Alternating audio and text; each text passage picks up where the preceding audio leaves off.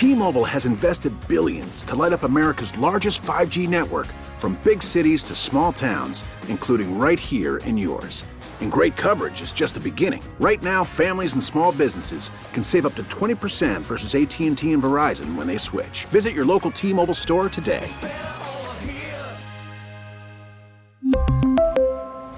Plan savings with 3 lines of T-Mobile Essentials versus comparable available plans. Plan features and taxes and fees may vary.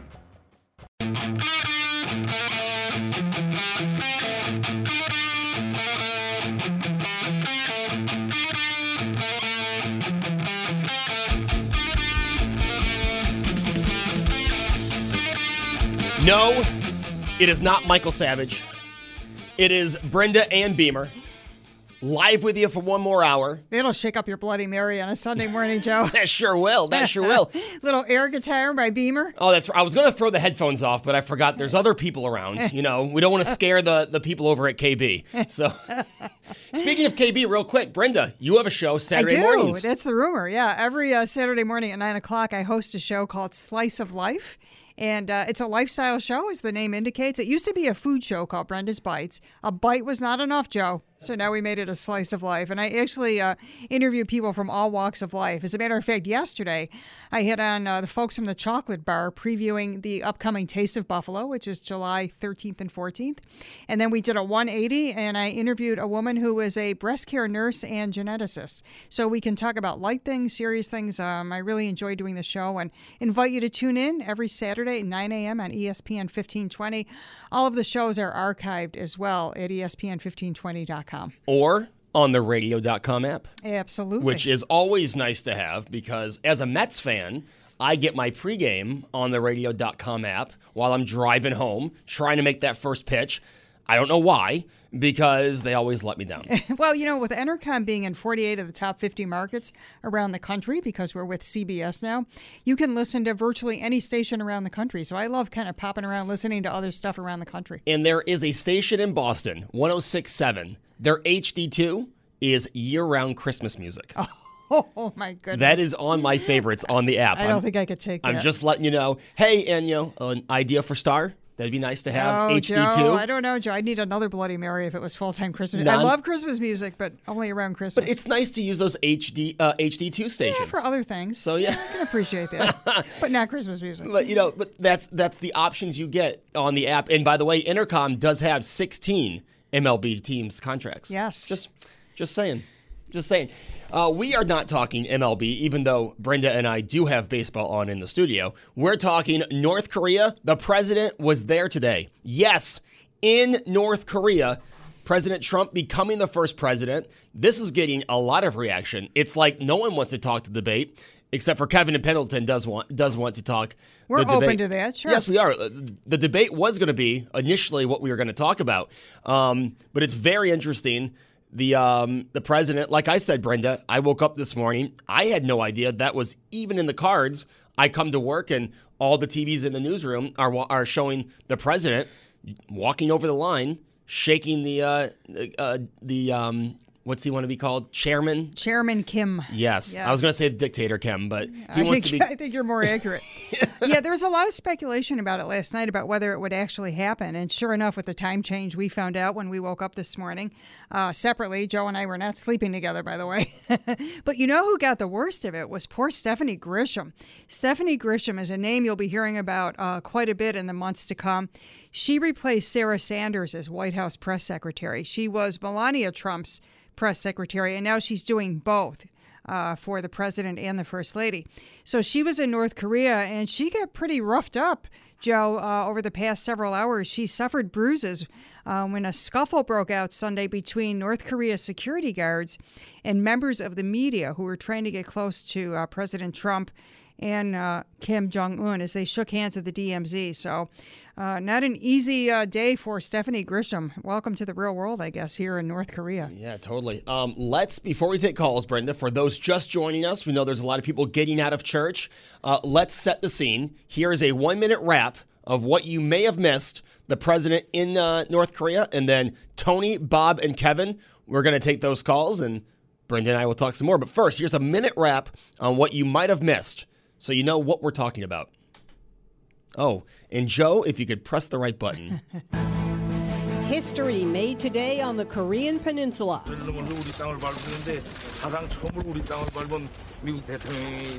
President Trump has just walked across the demarcation line that made him the first U.S. president to visit our country. North Korean President Kim Jong un speaking through a translator at the border between North and South Korea.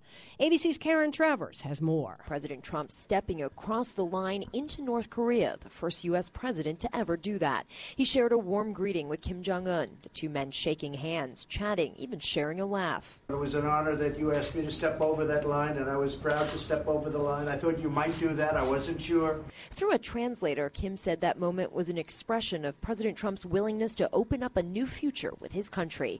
Karen Travers, ABC News, traveling with the president in South Korea. The DMZ was established as a buffer between the two Koreas at the end of the Korean War 66 years ago. Mona Rivera, ABC News. And now you're up to date. So, with that in mind, Brenda, let's take some calls. Let's do it, Joe. Let's start with Bob in Buffalo. He's been hanging on a long time. Bob, thanks for your patience. The floor is yours. Uh, thank you very much. Uh, just a couple of points. Uh, how long ago was it that it was said Trump is going to kill us, and today he's stepping into North Korea? Just uh, amazing on how things can change in such a short period of time. But when I watched the debates, a couple of things had really struck me. I watched uh, Senator Gillibrand, who represents us, uh, invoke the name of God. God forbid that we stop abortion. I didn't know that God was into killing uh, children, but uh, 30 years ago that would have been obscene. But today it just seems to be part of the norm. And then I watched them talk about climate change, and I'm wondering, don't they realize we just came out of an ice age just, what, 15,000 years ago? Are they trying to put us back into an ice age? But then again, nobody really teaches history anymore, do they? And then I was watching the bodies being pulled out of the river this week, and I was thinking on how uh, some of the state governments are saying, go ahead, break the law, cross the river. If you live, come, we'll give you some ID. And if you don't, somebody will just sell your identity so that they can assume your identity later on. And just how crazy things have truly gotten in all of this. And one last point: when you they talk about how expensive drugs have gone, how many times do you see commercials on TV saying, uh, "Have you been hurt? Come, join this class action lawsuit. We'll get you some money. You deserve it." And you wonder why we're paying through the nose on everything. Thank you very much. God bless. Have a good Sunday. Bob, thank you so much. You know, Joe, not to get off topic here, but I think that there there have been so many frivolous lawsuits when it comes to insurance claims that it, as a result, hurts the people who are legitimately hurt. And uh, it's very difficult to be able to justify that. And yet the, the bar has been raised. So for folks who have been le- legitimately injured, it's very difficult to prove that. Why? Because of all the fraud. It's a shame that it comes back on the people who deserve it. It's all, you know, like that one bad apple. Well, yeah, you say, you know, the fraud makes us have to pay more. Right. And people shoplifting makes $20 jeans $65. Bingo. So, and yes, they are only $20 jeans. 803-0930. Since Bob brought up the debate, let's stay on topic and go to Kevin in Pendleton. Kevin, good morning. Hey, good morning, Brenda. Good morning, Joe. Good morning. Happy Independence in advance to you good folks. Yeah, um, just uh, I'll touch on a little bit on President Trump visiting, you know, the North Korea, the, the Korea DMZ zone. I, I don't see any strategic advantage or anything. I think Kim is playing everybody. He's playing Trump, he's playing Putin, and he's playing the Chinese. And that's what he's doing. He's playing everybody. He's a player. After all, Dennis Rodman is his buddy, right? anyway, look, um, in, relation to the debate, I don't know if you guys caught this. You know the fix is in, right? How so? The, well, I'll tell you how. Okay. You see, um, Joe Biden, from the, the day after he announced, and I look at him, he went on The View. He looked as though he didn't know what day of the week it was, and he had this little um, little piece of paper or, or, or cue card there to keep himself on point. The Democrats know that Joe Biden is not the kind of candidate they want. He's not a strong candidate. Even when he ran for president, the hundred times he ran, he was always a single digit guy. So they know this. So here's here's how the fix is in. That picture with Kamala Harris.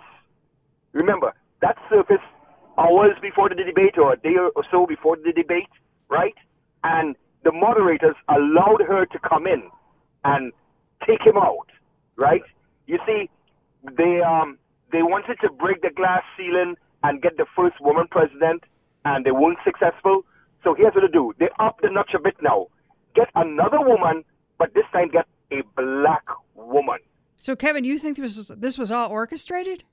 Oh yeah, oh it's definitely so. Because um, yeah, I mean, look at this picture. Why was it, you know, this picture with her when she was being bussed? And maybe I need to research it a little more, but I, I don't think um, I don't know don't know when the busing situation was happening. If she was old enough then to be affected by it, but maybe she was. But here's what's happening here, right? They decided that listen, Kamala Harris is their person. She she carries. She's in California. It carries a lot of the a, a lot more electoral, um, you know, um, you know, um, electoral votes and so on, right? Um, but on top of that, they don't. They, they wanted to get another woman and a black woman too. The problem is if if the Republicans know how to market this, get the angry black woman.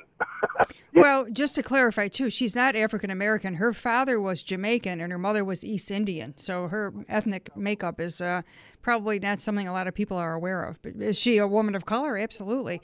But but she's much younger than Joe Biden and a federal prosecutor, and you could see that. I thought, you know, I thought her legal training really came out, Kevin, when she was on that stage. She knew how to handle herself, and she knew how to ask him a pointed question. And he seemed ill-equipped to handle anything on that debate. He seemed like he didn't expect that question to even be thrown at him. And, you know, they talk about debate prep, right? That's what we heard in 2016, how President Trump had no debate prep. He would just go in there and say, wrong, and, and all that stuff. Joe Biden, how did you not know that question was going to be thrown at you? He looked so unprepared for not only the attacks, but for some of the questions. And here's a guy that's his whole life has been in politics. He's been involved in debates before, not only the VP debates when he ran in 87 before he decided to plagiarize and lie about his t- college tra- transcripts. So, I mean, here's a guy who you would think, after all he has seen, he would not be surprised when Kamala Harris threw the busing question or by some of the questions thrown at him, and definitely not a guy who would just concede to the clock. But, Kevin, uh, I'll bring you back in. And the media, by the way, the media is playing their part to get Kamala Harris as the nominee. I'll tell you why too. Okay, the, the fact with with how they allowed her to, you know, interject. Poor Kirsten, don't stand a chance, Gillibrand. She tried and she couldn't get in, right? And remember, Kamala Harris played the race card too because she said if anyone's talking about, um, you know, uh, uh, justice and, and, and, and the race issue, as the only colored person on the stage, you see what I'm saying? So they all shut up because you, you see what I'm saying? Well, but she was uniquely positioned in that way, Kevin, right? I mean, she was the only person of color, female of color up there. Yeah. Well, she, who, who else was a female female of color? No one else. That's what I'm saying. Right. So she played. Yeah. So all right. She uses she uses her advantage. But but one more thing I want to add there. The media is very much in hand with the Democrats and making her the front runner. And I'll tell you why. The New York Times. We know the New York Times ain't no great lover of, of Trump or the Republicans, right? And the fact that the New York Times run that story about Biden and his son and, and, and you know, and, and all their dealings and stuff and abusing the, the office of the vice president for their, you know, for, for their own profits in Eastern Europe, right? And also, um, the New York Times and a couple of the other media houses, yeah, maybe they wanted to get it out of the way, but I think that that's their way too of making him wounded in this fight right now. So, again, I could be wrong, but from what I see here, the fix is in. Just like with Bernie last election, where they all fixed it for Hillary, the fix is in to let Kamala Harris get it. Definitely so. Well, Kevin, I don't disagree with you, but did you catch Savannah Guthrie after the first debate? She was interviewing Beto or Robert O'Rourke, and she said, What do you say to your supporters like me? I mean, people who want to see you do well and see a competitive uh, race. Did you catch that? I yeah, well, I don't quite remember, but I did kind of uh, saw it. But um, yeah, but what what what about that uh, that interview? What stood, stood out for you? Just the fact that she said uh, supporters like me. She slipped and admitted that she was a Beto O'Rourke supporter on national television. This is a woman who's supposed to be, I mean, she's the face of the Today Show. She's supposed to be, you know, non, uh, but I guess that's not the case anymore because Stephanopoulos hosts Good Morning America, so. Yeah, well, you know what? There's a biblical saying. It's not what goes into a man or woman, as the case may be, that defiles them, but what comes out. And therefore, when they when they have the slip of the tongue, you know, that really shows them where their hearts are, where their minds are, where their ideologies are. You know, so that's what I'm saying. The the the the the, the, the, media, the mainstream media, or we call it the drive-by media, there's definitely a working arm of the Democratic Party. No two ways about it. You know? Oh, for sure. And, you know, I think Savannah's the only one who didn't get the memo that Beto didn't have a great showing. And I think you're right that the new uh, media darling, just like in 08 with uh, Barack Obama, is right now Kamala Harris. That's right, man. That's right. So you watch out, man. Uh, you know, the fix is in. Well, we'll see what happens next month in Cleveland, uh, Kevin, when the debates continue at the end of July. I think it's too early to make that pronouncement. By the way, Joe, did Savannah ask uh, Beto that in Spanish or English? That was an English Oh, okay. post debate question. You know what? Someone who's going to probably address what I just said. We have three minutes, but we have time to get him on. Tony and Clarence. Tony, good morning. Hey, Tony. Uh, yeah, first of all, I wish the president and, and uh, Kim would have danced over the line. It would have been nice to see. They could have hugged each other, too, because don't forget the president says he has love letters all the time with this man. Not, you know that North Korea is not going to give up anything, period. End of story. Secondly, nobody's talking about what is the deal that the president made with China to keep the talks going on trade. He's now going to allow this company called Quan. I think you've heard of it, right uh, over there. You've heard of this company that yes. that that was rejected by the United States Congress. Well, guess what? He just issued a statement that will allow the company to do business in the United States and steal our secrets even more. I don't. call This whole trip was a disaster from the beginning to the end, and he's gotten nothing for it to show for it except giving away something that even a Republican senator says was a terrible thing to do. He on, on, on Chuck Todd's show, uh, they that you're going they, they, they Senator uh, Barrasso said that the, he should never have given away this idea of bringing in this company into the United States after they said it should be kept out. This is incredible.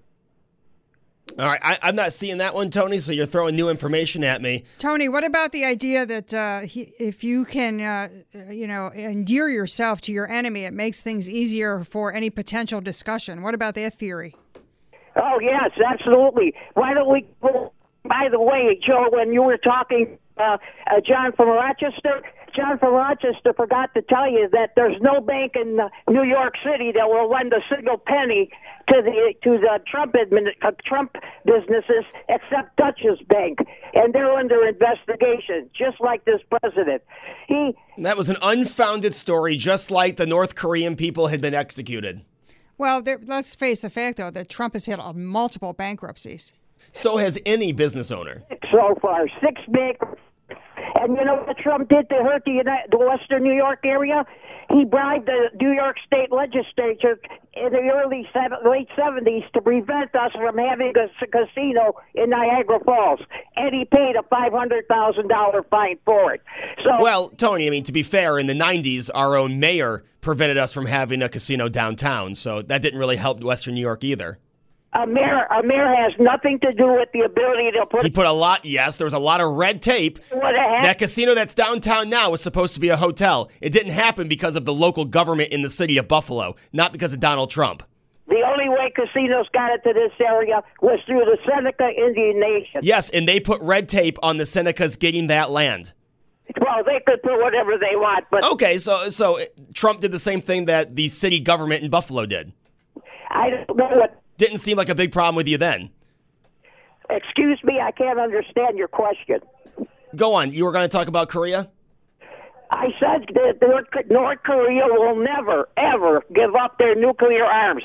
You can put you, you can put all the love letters together and throw them into Lake Erie. They don't mean a darn thing. Well, Tony, I thought Mexico was never going to work with the Trump administration. Trump was never going to get jobs back into America. I mean, you're 0 for 2. Wait a second. You're saying that we got jobs back in America? We do. Yeah, name one of them that we haven't lost. Tell me what company came to the United States that was overseas. Uh, well, I'm, I'm not talking overseas, but with Mexico, we have Carrier brought jobs back, Ford brought jobs back. Joe, you know what, Joe? You don't like what I say, but that's okay because a lot of what you say is nothing but bull. Thank you. All right, well, I don't Tony, think he's going to send you a Christmas card. I, I don't think I'm getting any love letters from Tony. Uh, 803 0930. I really blew that break. It's 1127. Scott, I'll come in there and, and work it out. Uh, when we come back, Carl Calabrese will talk about the debates. Hopefully, it'll be more entertaining than the conversation we just had with Tony. More after this. We really need new phones. T-Mobile will cover the cost of four amazing new iPhone 15s, and each line is only $25 a month. New iPhone 15s? Only at T-Mobile get four iPhone 15s on us and four lines for 25 bucks per line per month with eligible trade-in when you switch. Minimum of four lines for $25 per line per month with auto pay discount using debit or bank account. $5 more per line without auto pay, plus taxes and fees. Phone fee at 24 monthly bill credits for all well qualified customers. Contact us before canceling account to continue bill credits or credit stop and balance on required finance agreement due. $35 per line connection charge apply. Ctmobile.com.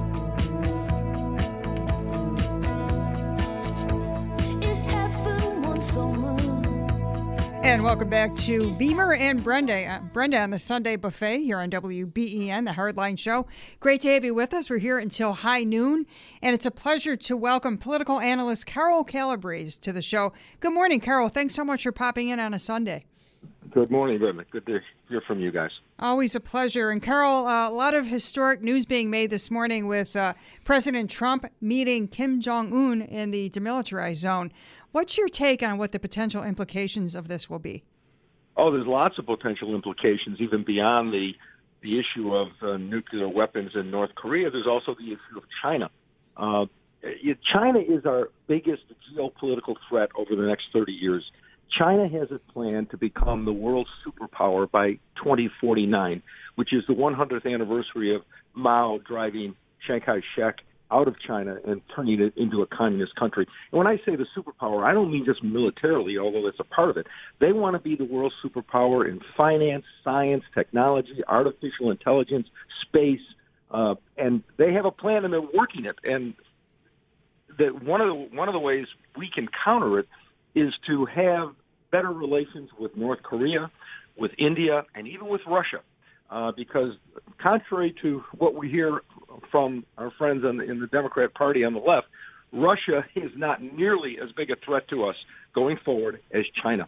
And so it has implications for the need, possible denuclearization of North Korea, better relations, bringing down the tensions, and also making China a little nervous that one of the countries they, they thought was a solid ally may be a little bit closer to the United States than China is comfortable with. Remember, the Chinese have always had a fear of being encircled, and if we're going to counter them, uh, that's what we have to do with Russia, with India, with with, with Korea. But Carl, looking at North Korea, do you think it's a lost cause? I mean, the president seems to have, when they're in person, a friendly get together with Kim Jong un. But the last summit ended with Trump walking out. Uh, there were those rumors of the executions, which was fake news. Do you think this? How many more summits do you think we can go until we realize it's just nothing we're going to get? Well, it's going to take time. I mean, remember, we have been at each other's throats since 1952. Uh, technically, the war is not even over. We, it's still on. It, we signed an armistice. So to think that we're going to solve and completely change the relationship with a couple of summits is probably unrealistic. It's going to be a slow, incremental process, a little progress here, maybe a couple of steps forward and a step back. It's just going to be that. But again, we, first, first and foremost is to bring down the tensions. Remember, it wasn't that long ago that both sides were talking about nuclear holocaust. Uh, that seems to be put off now. Um, I don't think they're ever going to totally give up their nuclear weapons, but there's lots of things that can be done to just bring down the tensions and again play off North Korea against China. That's the geopolitical strategy here that we have to follow. Very interesting too, Carl, because uh, Trump said that the meeting would last about two minutes, and it turned into private talks that went 50 minutes. And Trump was joined in the Freedom House uh, obviously with Kim, but also with Ivanka Trump and Jared Kushner, both senior White House advisors, of course. Wouldn't you love to be a fly on the wall in that room? you sure would.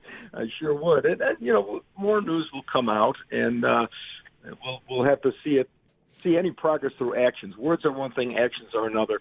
Uh, and I, so I, I would say stay tuned. But again, a relationship that has that has been bad and ugly for you know since 1952 is beginning to change incrementally on the margins. I see that as progress. It's certainly better than having both countries talk about a nuclear holocaust. Now, Carl, back at home, the political implications. How do you think Trump going, shaking hands with Kim Jong Un, again, nothing substantial coming from this yet, is going to play out in the next uh, Democrat debate? Well, it is. It is striking. It's it's groundbreaking. It's kind of like uh, Nixon going to China on a on a smaller scale. But I mean, this was historic. The first president to step foot in North Korea. Um, I'm sure it will be a topic of, of the next debate. But you know, the next debate is not until uh, you know sometime later in July, and uh, lots of other things can can happen between now and then that could dominate that debate. But I'm sure that I'm sure the Democrats will have a, a position on it, and most likely it will be opposite of whatever Trump is saying and will find inadequate at whatever Trump is doing. That's their job as an opposition party. That's what I expect. You know, Carl, it's been a busy week here in the U.S. as well with the Democrat debates. Uh, what was your take on debate number one? Uh, debate number one, I watched them both. Debate number one, I thought Elizabeth Warren uh, won that debate handily. Um, she is she's been rising in the polls at the expense of Bernie Sanders. Now, if you look at the numbers, if if either Bernie Sanders or Elizabeth Warren was out of the race, um, the person who would survive that would probably would probably be beating Biden. Uh, Biden's at about 30 percent, give or take a point. Um, the combined vote of Sanders and Warren is 35 percent, and so they're kind of splitting each other's votes now, which is to the benefit of Biden. Uh, but she certainly won it. I would expect in the next series of polling, post-debate polling, I would expect that you'll see Bernie continue to slip and Warren rise at his expense. Um, I did take a reading uh, the day after the debate of the the polling, and all of that polling was done pre-debate. And I'm going to do a check on it just before the, the next debate to see how much of an impact the debates had on the respective players. But she won the first night. The second night, no question, Kamala Harris won that one hands down absolutely the most passionate. She had some of the best lines of the night, and she really did draw blood from Joe Biden. She she staggered him a couple of times. Now, I will give this caveat. Think about this whole process of getting the nomination and these debates as a 15 round heavyweight fight. Each round is judged on its own by three judges on what's called a 10 point must system. Whoever wins the round gets 10 points, the loser gets something less. There's no question that if this were a boxing match, all three judges would have awarded uh, Elizabeth Warren and Kamala Harris the round, the first round. But it's only the first round. Neither one of them got a knockout of the leader, but they certainly wobbled him and, stu- and, and stumbled him a bit. It's first round. There's 14 more to go. Anything can happen. Now, looking at the other end of night one and night two, who would you say were the two biggest losers from each debate? Well, I, thought the two biggest losers um, were Biden and Sanders. Uh, Bernie Sanders, you know, two and a half years ago had a certain attraction, a certain charm. he, he was a bit idiosyncratic, but he, you, you kind of got drawn into what he was saying. He was delivering a new message, but he looked angry. He just looked angry and perturbed and irritated, and uh, I think I, think his best days as a candidate are behind him.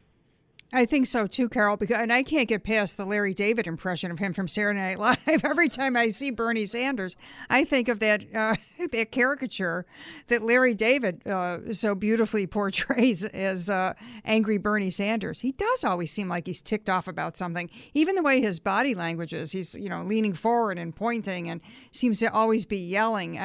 to me, he's almost become a caricature of himself. I, I think he's pretty well done. What surprised me, frankly, was how thunderstruck Joe Biden looked. He had that sort of deer in the headlights look. Uh, and Kamala Harris came after him. And when she made the statement, that little girl was me, It was unbelievable, especially and and to the director's credit, uh, the split screen was perfect.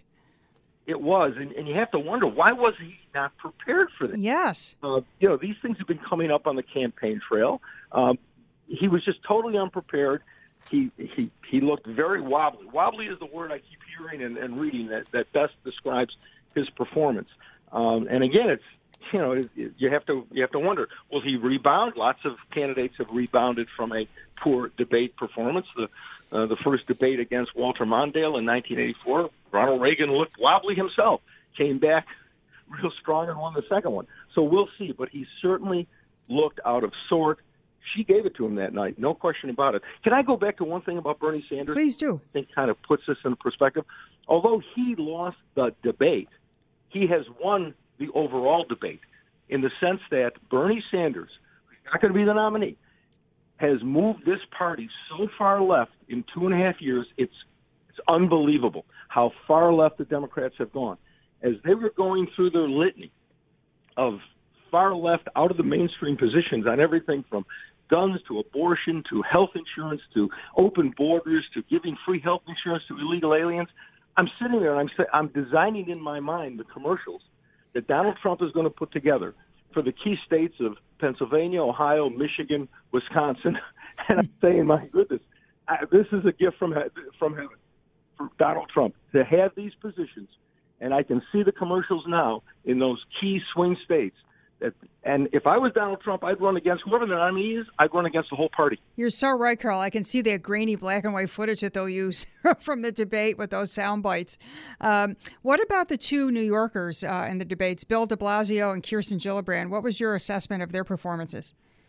I, I'm, I thought Bill De Blasio gave a better performance than I expected. Um, you know, made made the debate a little livelier, a little more combative. Again, he is so low in the polls. Do you know he's more unpopular in New York State than Donald Trump, based on the last Siena poll that was done just a couple? That's quite a distinction.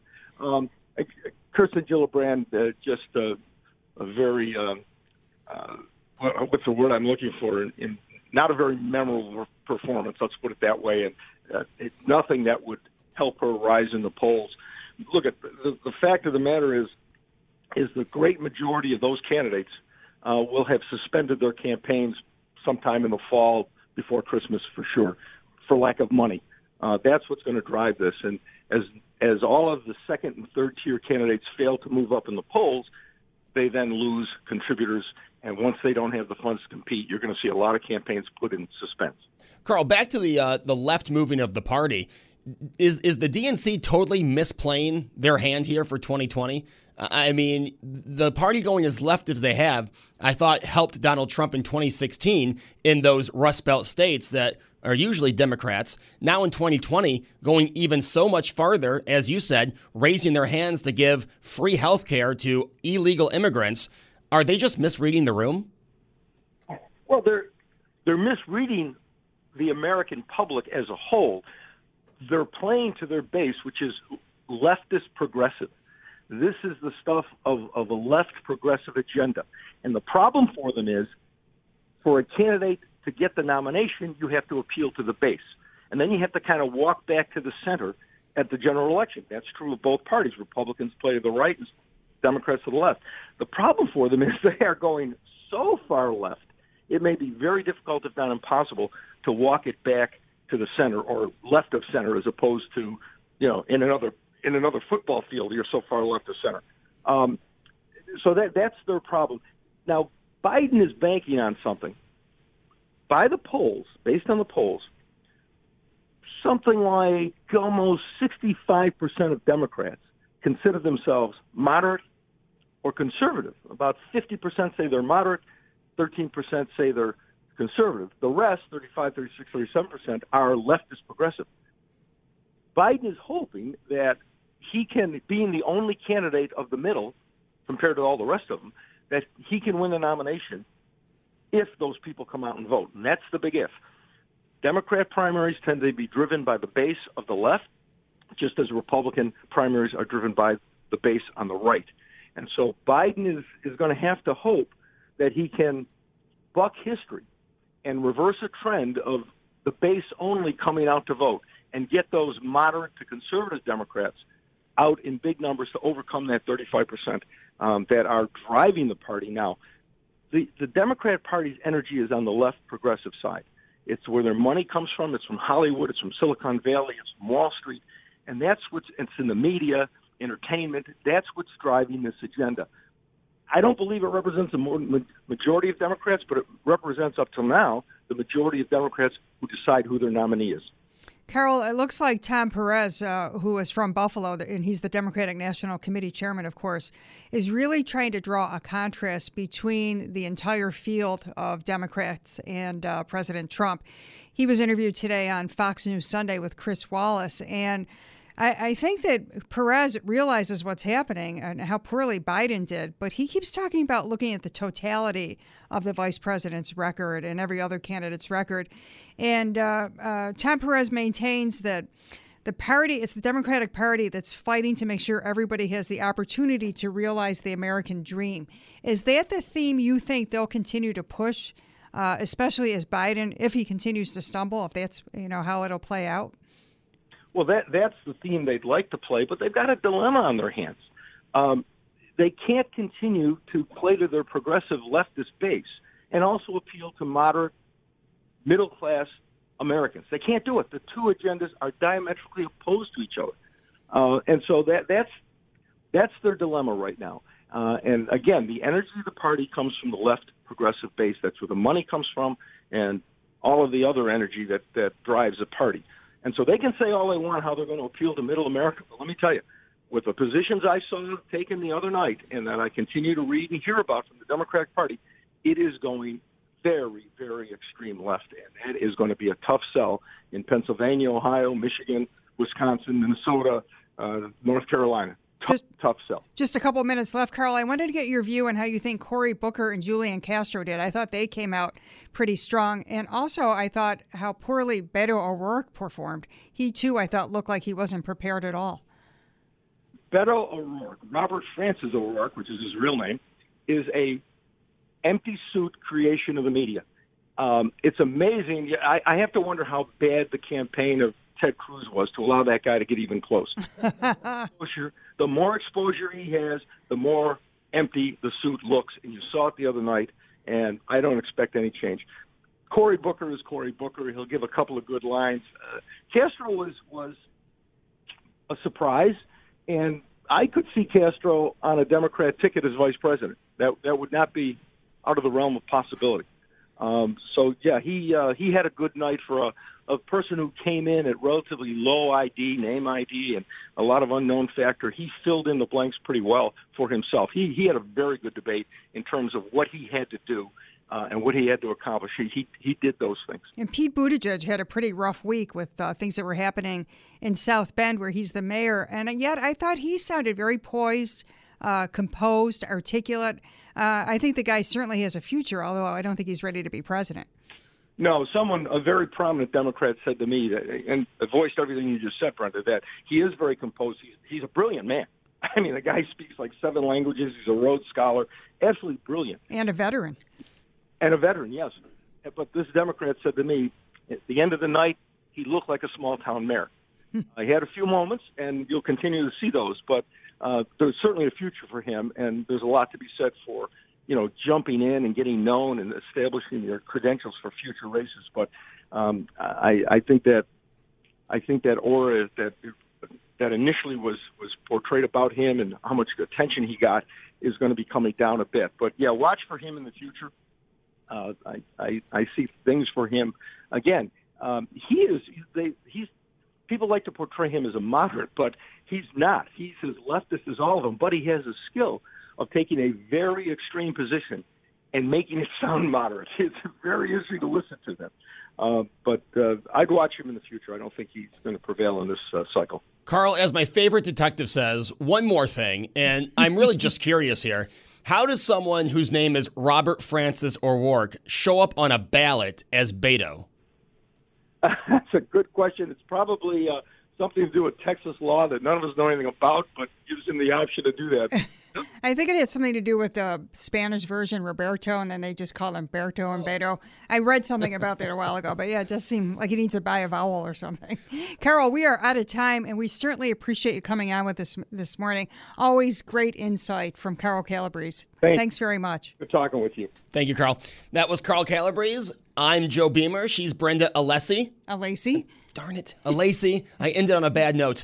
Uh, hopefully, we'll talk to you soon. It is Hardline. Coming up next, Chuck Todd and Meet the Press. He has one of the one of the presidential candidates on and a Republican senator. So stay tuned for that. And then the best of Rush. Susan and Brian will be here to kick off your day tomorrow at 5 a.m. Buffalo, it's been great. Brenda, it's been great. Always a pleasure, Beam. Hey, we'll see you guys later. Thanks, everybody.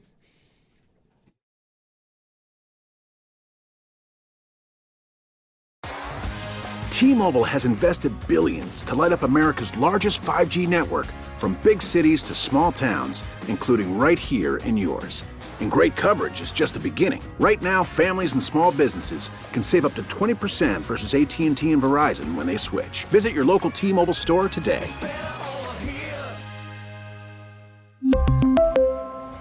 Plan savings with three lines of T Mobile Essentials versus comparable available plans. Plan features and taxes and fees may vary.